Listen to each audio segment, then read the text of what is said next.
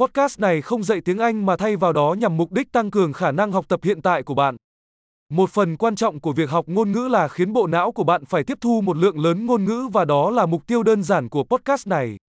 Bạn sẽ nghe thấy một cụm từ bằng tiếng Việt và sau đó ý tưởng tương tự được diễn đạt bằng tiếng Anh. Lặp lại nó thành tiếng tốt nhất có thể. Hãy thử nó. Tôi yêu tiếng Anh. I love English. Tuyệt vời, như bạn có thể đã biết, chúng tôi sử dụng công nghệ tổng hợp giọng nói hiện đại để tạo ra âm thanh. Điều này giúp bạn có thể phát hành các tập phim mới một cách nhanh chóng và khám phá nhiều chủ đề hơn, từ thực tế, triết học đến tán tỉnh. Nếu bạn đang học các ngôn ngữ khác ngoài tiếng Anh, hãy tìm các podcast khác của chúng tôi, tên này giống như English Learning Accelerator nhưng có tên ngôn ngữ khác. Chúc bạn học ngôn ngữ vui vẻ.